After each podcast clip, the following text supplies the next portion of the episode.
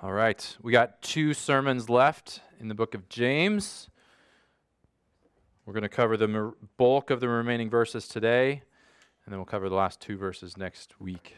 Um, just to look down the road a little bit, we're going to, after James, we're going to start Ecclesiastes in the Old Testament, which I'm really excited for. Ecclesiastes is a, can be a difficult book.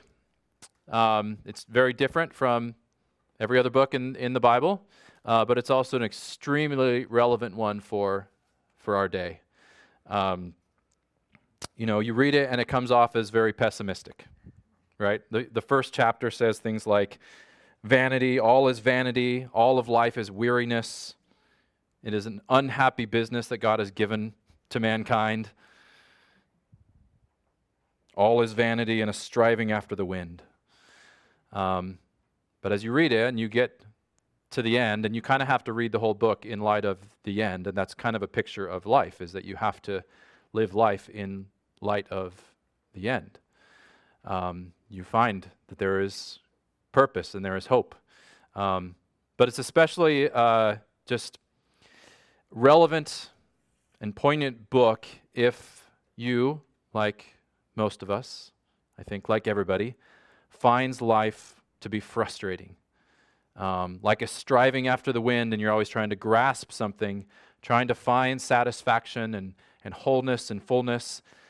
And you, you get to wherever that you think that is, and then it's not there, and it eludes you, and you, you, you try again, and, and it eludes you, and you're continually just, something's not right. And so Ecclesiastes walks us through like 11 and a half chapters of just this is what life is like. And then the very end, it, and throughout, scattered throughout as well, but gives you the big key, essentially, to, to interpreting that. So excited for that. Uh, my college uh, Sunday school teacher took us through Ecclesiastes, and it was just an awesome, really helpful study. So we'll be in that for a little while. It's 12 chapters, um, but today we're in James 5 13 through 18. And in these final verses of James, we see James giving some final advice, exhortations, commands to his audience, to us. And the essence of this command, these commands is live a God-directed life. Live a life where your where your trust, your your love, your thoughts, your your worship, your cries for help, and then also your praise and thanksgiving is directed towards God. So live all of your life under the reality and the presence of God, who He is and what He's done. So I'm going to read the whole passage here up front, and then we'll walk through that. James 5, starting in verse 13. Is anyone among you suffering? Let him pray. Is anyone cheerful? Let him sing praise. Is anyone among you sick? Let him call for the elders of the church and let them pray over him anointing him with oil in the name of the Lord. And the prayer of faith will save the one who is sick, and the Lord will raise him up. And if he has committed sins, he will be forgiven. Therefore, confess your sins to one another and pray for one another that you may be healed. The prayer of a righteous person has great power as it is working. Elijah was a man with a nature like ours, and he prayed fervently that it might not rain, and for three years and six months it did not rain. Then he prayed again, and heaven gave rain, and earth bore its fruit. So you can kind of break this down into two situations that Christians find themselves in, that all people find themselves in uh, suffering, including sickness, suffering through sickness, and gladness or cheerfulness. So James says if, if you find yourself suffering, here is how you ought to respond in light of who God is and, and what he's done. If you find yourself glad, if things are going well for you in life, likewise, here's how you ought to respond in light of who God is. So we're just going to walk through those two those two things, those two situations. So first suffering. In suffering, James says, pray. Is anyone among you suffering? Let him pray. Now, I think it's helpful up front just to consider some of the other ways that we do respond to suffering other than prayer. um, or perhaps some of the ways that we immediately give ourselves to, and then eventually we get to prayer, uh, but after we've kind of exhausted this list of things. So some of us try to numb ourselves when we suffer. Uh, we just fill our lives with endless distractions and diversions. We keep ourselves busy, perhaps with good things, family, vacations, experiences, work, even church, but all of it ends up being just like a drug to keep ourselves from coming to God with our suffering and from actually uh, engaging with our suffering. Some of us turn to apathy when we suffer. And so we just give up. We give up hope, we give up expectations, we give up on God doing anything or anything good, and we just lower our expectations. We, we turn to self pity. Again, all of which, which keeps us from actually coming to God with our suffering. Some of us turn to anger and bitterness when we suffer. We, we immediately want to find somebody to blame it on, whether or not there's actually blame there. But it helps. We, we think it will help. We think it'll be comforting to us if we can direct some anger at someone for our suffering. What does James and God's word say? Is anyone among you suffering? Let him pray. Elsewhere, Philippians, do not be anxious about anything, but in everything by prayer and supplication with thanksgiving, let your requests be made known to God. Jesus in Matthew, ask and it will be given to you, seek and you will find, knock and it will be open to you. So the big idea is that God invites us to come to Him in prayer, invites us to bring our needs, our sufferings, our sicknesses to Him. Over and over again throughout Scripture, He is inviting us and calling us and drawing us to come to Him. He desires our prayers. God desires our prayers. He, he wants us to come to Him. He hears our prayers and He delights to respond to them. I mean, you can think about this when, when our kids come to us with needs and hurts. We, we invite them to do so. We want them to do so because we want to respond to them. We can't every, always fix everything that they come to us um, wanting us to fix. We can't answer everything. We can't say yes to everything, but we desire them to come to us. And we delight to respond favorably. How much more God, whose heart is much more pure more loving and more kind than ours. Similarly, when you invite people over to your house, you do it because you actually want them to come over to your house. That's the point of inviting them. So God desires us to come and to bring our needs and our hurts and our questions and our pains before Him. James then goes on and gives us encouragement, further encouragement to do this by reminding us that God acts in response to our prayers. So look at verse 16 again. Therefore, confess your sins to one another and pray for one another, that you may be healed. The prayer of a righteous person has great power as it is working. And then he goes on to uh, recount the Old Testament story of Elijah. Um, and he, he says he's a man with a nature like ours. In other words, he's, we can pray just like him. He has, doesn't have some special powers or, or, or whatnot that we don't. He, has, he is praying to God, and we too can pray to God. He, he is one just like us. And he prays to God fervently for it not to rain um, as, as judgment and correction on idolatrous Israel and, and one of their kings. And God responds and keeps the rain for three and a half years, we're told. And then he prays again for it to rain, and, and it rains. And the Bible gives us many such encouragements to expect God to answer when we pray. Ask and you will receive, seek and you will find.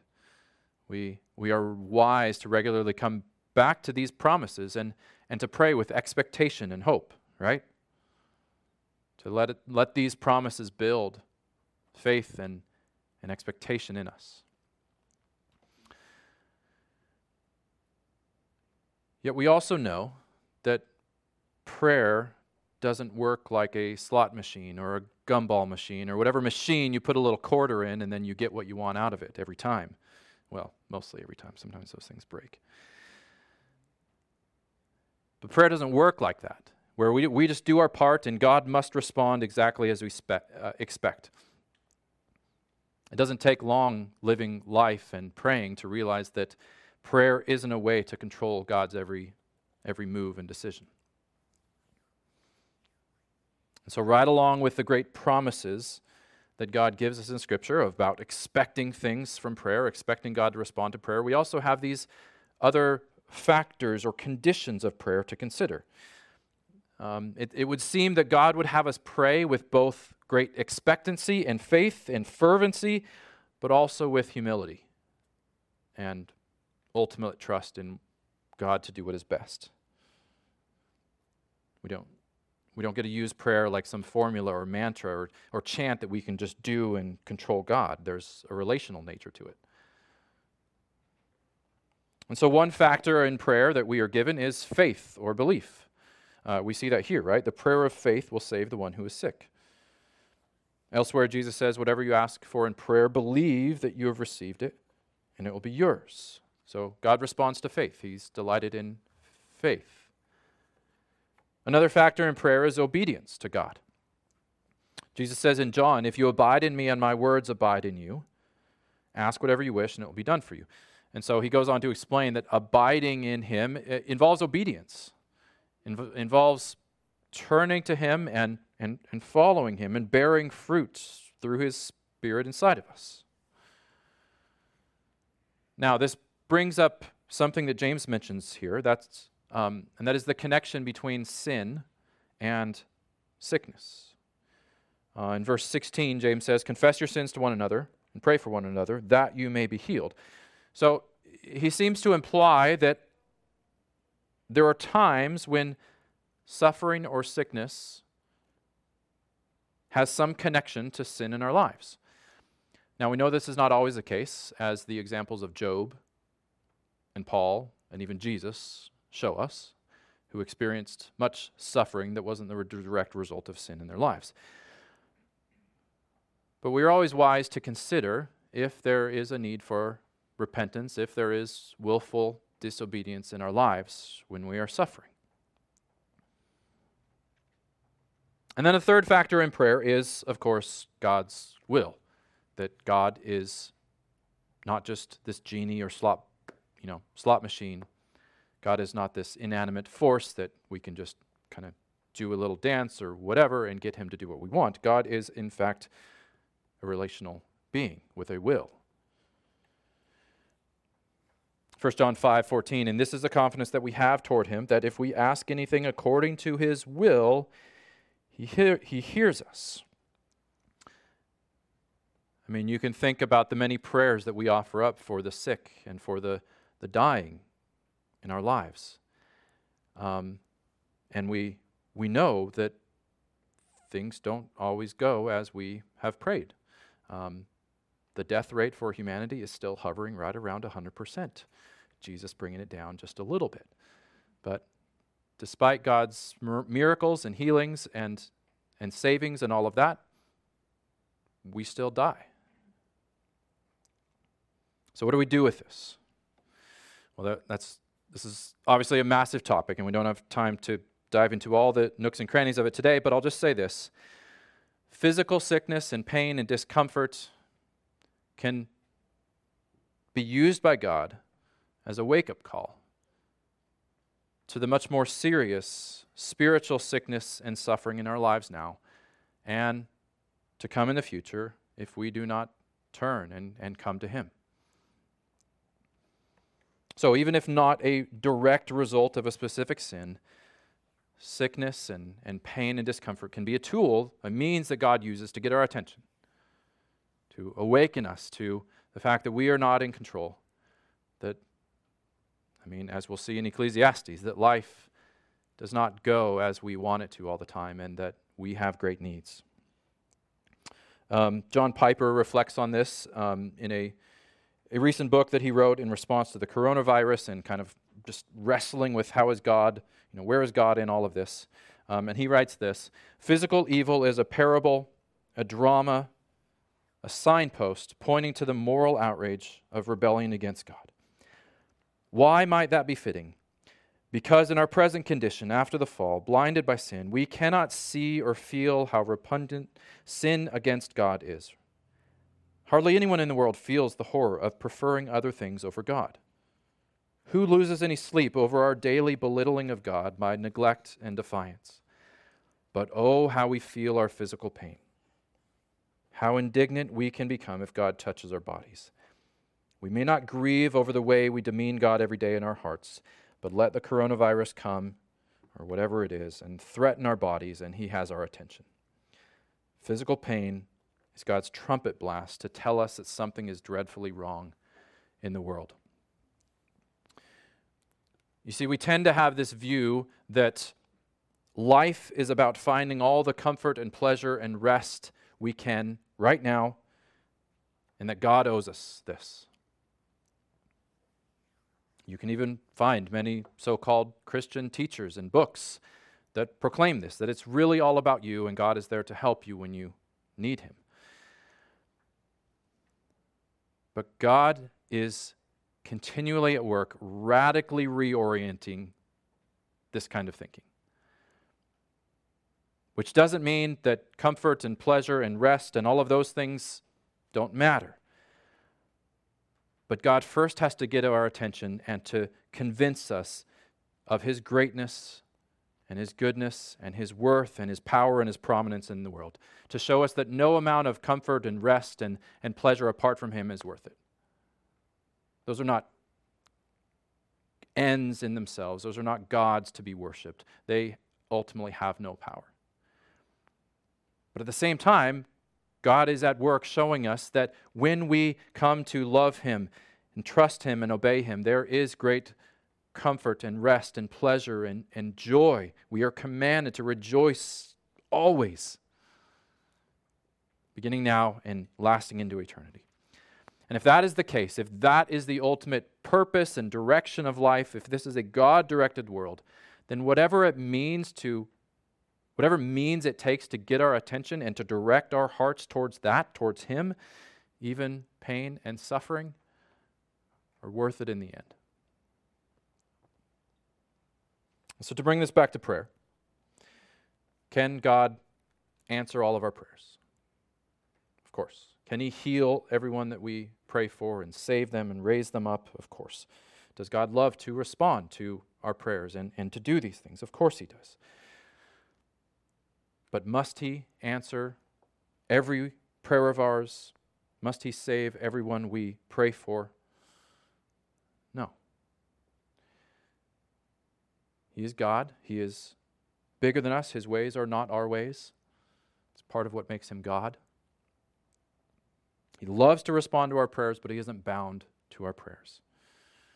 And this should leave us both confident, because he can and he wills, and He's good, but also humble, because ultimately we trust in Him to do what is best. Uh, much like a, a, a parent's, you know, with young child's requests.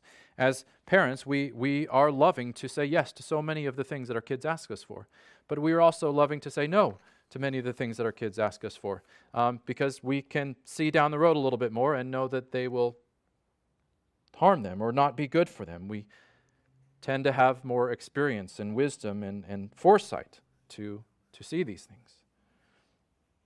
And the same is true for God in regards to us. Now, notice the, before we move on from prayer here, notice the role that the church plays as James goes through this in, in prayer. So, James begins on the individual level. If you are suffering, if you are suffering, you pray. So you don't need to come to a pastor or elder or priest or, or whatnot to, to come before God. You pray. God, if you are one of God's children, God hears you. Come to Him, desires your prayers. But then He also brings in the church community. He says, Confess your sins to one another and pray for one another. Um, this is prayer is a way that we love one another. It's a way that we enter into what's going on in each other's lives and mourn for one another and suffer with one another and rejoice with one another. As you engage with others in the life of the church, there are always occasions, many occasions for rejoicing, sharing in joy, and for mourning, and entering into suffering and sickness with one another, and praying for one another. And then James mentions one other role of prayer within the church. Um, in verse 14, he says, Is anyone among you sick? Let him call for the elders of the church, and let them pray over him or her, anointing him or her with oil in the name of the Lord. Now, as I said earlier, you don't need to come to a pastor, elder, priest to have your prayers heard. So, what is going on here? Well, I tend to think this regards a situation of great sickness as the elders are called to come to this individual, uh, it seems maybe this individual cannot go to, to the elders. And then also, I think there's uh, some of the reasoning for this command has to do with what James says um, later on. The prayer of a righteous person has great power as it is working. And pastors, elders are among those, though they shouldn't be the only ones, but they are among those who are to exemplify righteous character and, and spiritual maturity and knowledge. And so that may be some of the reasoning for this command. Um, but even if we can't fully understand, like, what exactly does, does this mean? When are we supposed to do this?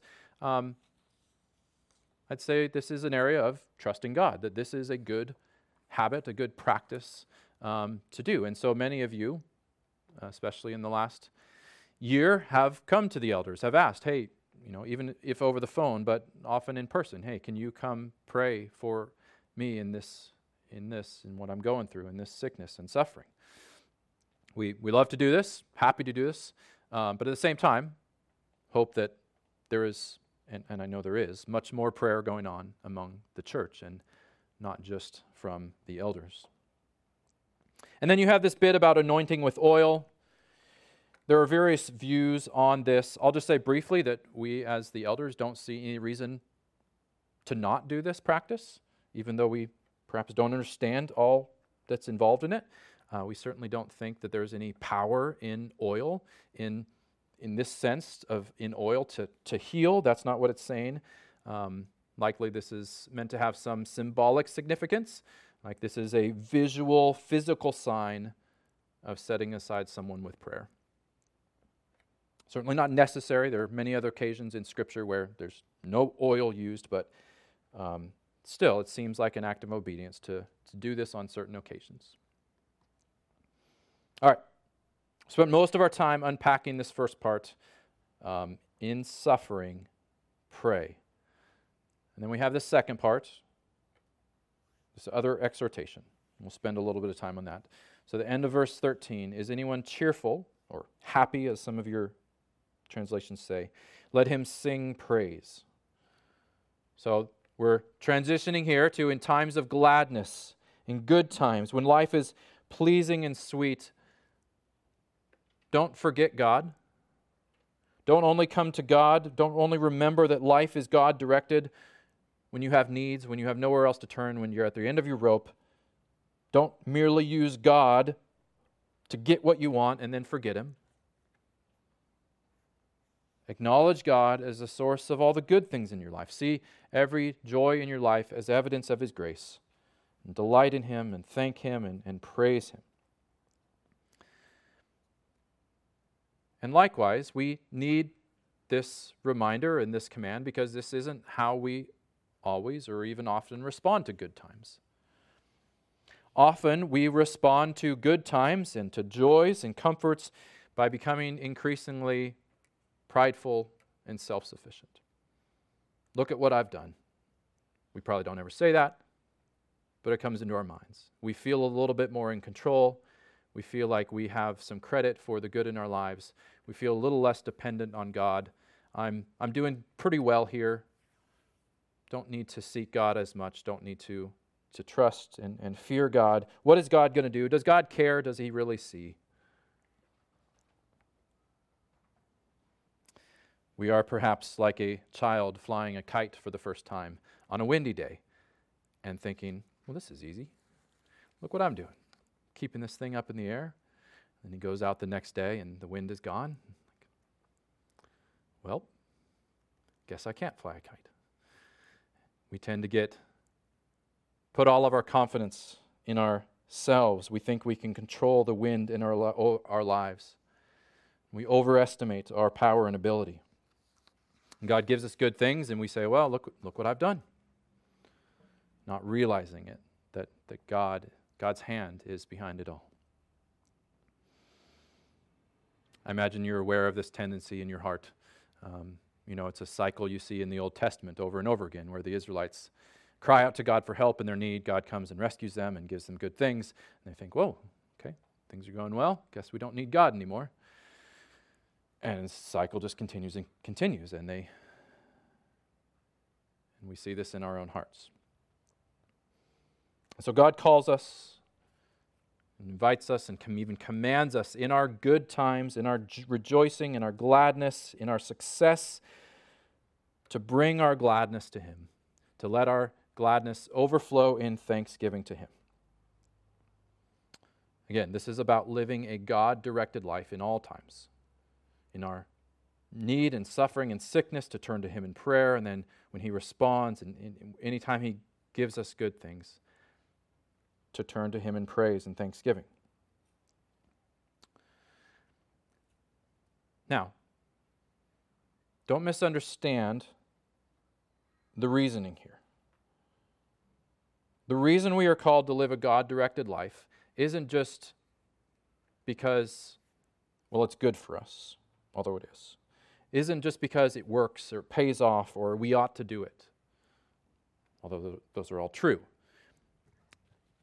But the foremost reason we are called to live a God directed life, to turn our attention and our love and our trust towards God, is because all of life actually is flowing from God, is being directed by God.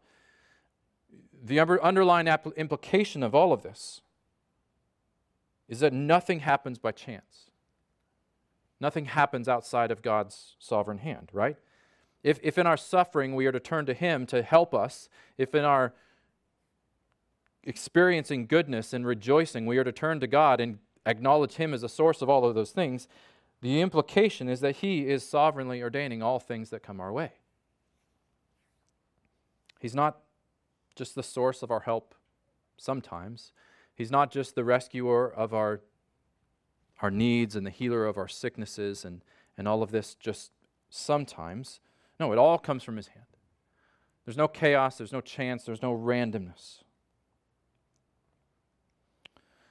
Now, if you follow this train of thought and you, you consider this for a while, you, you do reach some difficult difficulties, some, some hard questions about God's involvement with evil and suffering and sin. As Job says, shall we receive from God? Shall we receive good from God? And shall we not receive evil? And then he goes on to say, or we are, he, uh, the author of Job goes on to tell us that Job did not sin with his lips. So in saying this, he had an, a right assessment of God, that, that both good and evil were ultimately being ordained by God. Although there are other causes and, and reasons for the suffering in our lives. But even though God's sovereignty leaves us with questions that appear unanswerable in this life, it also leaves us with much comfort and much more comfort than any alternative. Because the fact is, we, I mean, whatever our belief in God is, we experience suffering and evil and sin in this life. And neither of these are outside of God's control and we are at the expense of evil forces or randomness or whatever we think we can control. Or they are in God's control in ways that we don't fully understand. They somehow fit into His good purpose, and we can trust Him. Refusing to believe that God is sovereign over all things may make God easier to understand, but it doesn't make life easier to live. And one of the qualities of God is not easy to understand. Haven't found that Bible verse yet.